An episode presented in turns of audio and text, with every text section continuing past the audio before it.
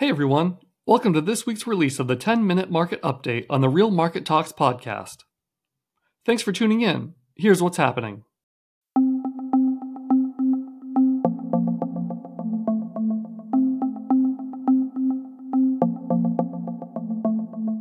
The U.S. commercial real estate market received a boost from the prospect of the Federal Reserve pivoting to rate cuts in 2024.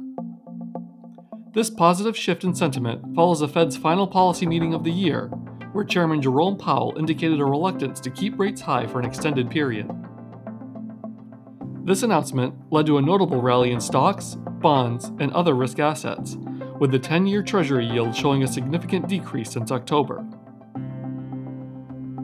Daniel Lisser, Vice President at Marcus & Millichap, noted an improvement in the market mood evidenced by a drop in the multifamily loan rates to around 6.5%, down from about 7. The falling 10-year treasury rate, a critical benchmark for financing in the US economy, has eased some of the concerns surrounding the commercial real estate market. This rate decrease is particularly significant as the market faces a substantial challenge with over 1 trillion in commercial mortgage loans maturing in 2024 and 2025. Much of this debt originated in the last decade during a period of ultra low rates. Analysts at Bank of America Global now forecast that a higher percentage of borrowers will be able to refinance their loans without needing to inject more equity, a positive shift from earlier predictions. The Fed's updated dot plot indicates a possibility of three 25 basis point cuts to its short term policy rate in the next year, maintaining the rate in the 5.25 to 5.5 range, which is the highest in 22 years. This potential easing of rates has positively impacted the stock market, with the Dow Jones and S&P 500 both recently closing higher. The S&P 500 is nearing its first record close in nearly 2 years, reflecting the broader impact of the Fed's policy signals on financial markets.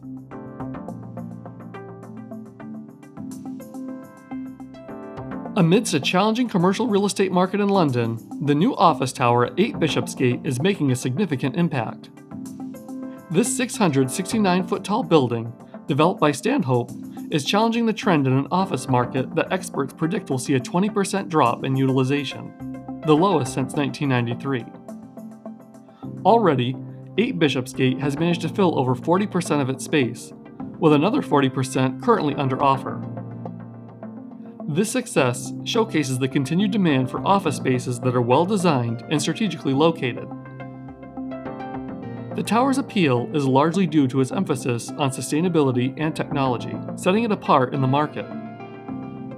Designed by Wilkinson Eyre, the building incorporates sustainable elements from the start, utilizing materials from previous structures on the site and featuring 40% insulated dark glass. The building is also home to the highest solar panels in London, significantly reducing its carbon footprint. Additionally, as London's first mobile only building, it integrates technology to enhance the tenant experience and improve building efficiency. The amenities offered, including a massive 75,000 square feet of terraces, restaurants, cafes, lounges, and a 200 seat auditorium, cater to the modern needs of office workers, making it a desirable location for businesses. The architectural design of 8 Bishopsgate contributes significantly to its commercial success. The architect, Oliver Tyler has chosen a subtle color palette complemented by natural materials like timber and stone, creating inviting and bright spaces throughout the building. The building's entrance and ground floor cafe, designed to be visually striking and welcoming, mirror the aesthetics of a concert hall rather than a traditional office lobby. This design strategy is consistent throughout the building, which becomes lighter and more inviting on higher floors. 8 Bishopsgate stands as a testament to the potential for office buildings to adapt to contemporary work cultures and preferences, successfully drawing staff back into the office in a dynamic post pandemic environment.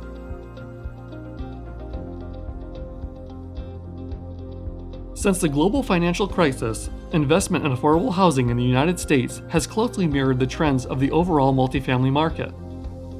The investment volume in affordable housing reached a record high of 13.5 billion in 2021, a significant increase from 674 million in 2009.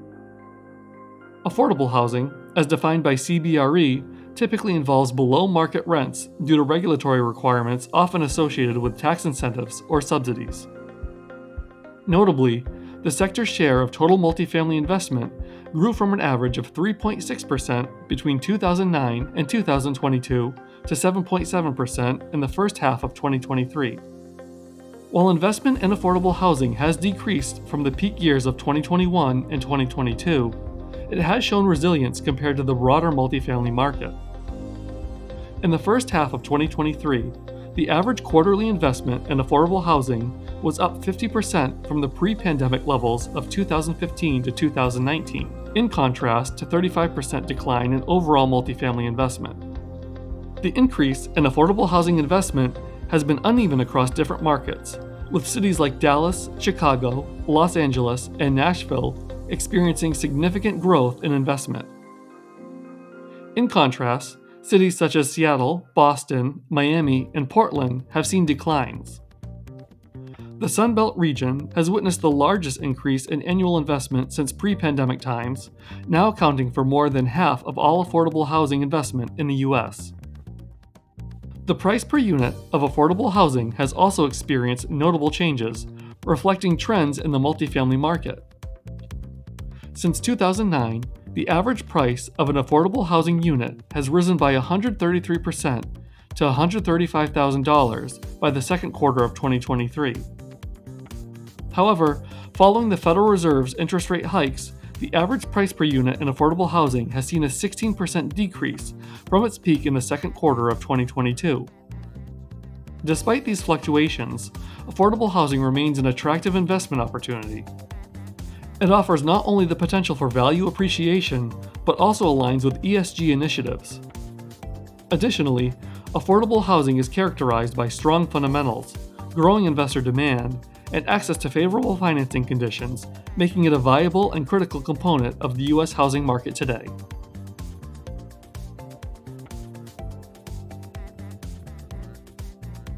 Homestays are redefining the travel experience by offering a more authentic and immersive way for visitors to experience new destinations, as reported by the Wall Street Journal.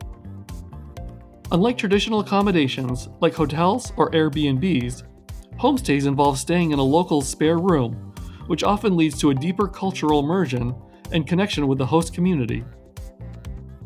This form of accommodation has become increasingly popular among travelers of various ages, including millennials and older, more established individuals. The appeal lies in the unique opportunity to engage directly with local customs and lifestyles, transcending the typical tourist experience. The interaction in homestays extends beyond a mere financial transaction. Guests are often welcomed into the host's daily life, sharing meals and participating in local activities, which fosters a sense of belonging and long term relationships. This aspect is particularly appealing to travelers seeking to break away from the impersonal nature of standard tourist accommodations.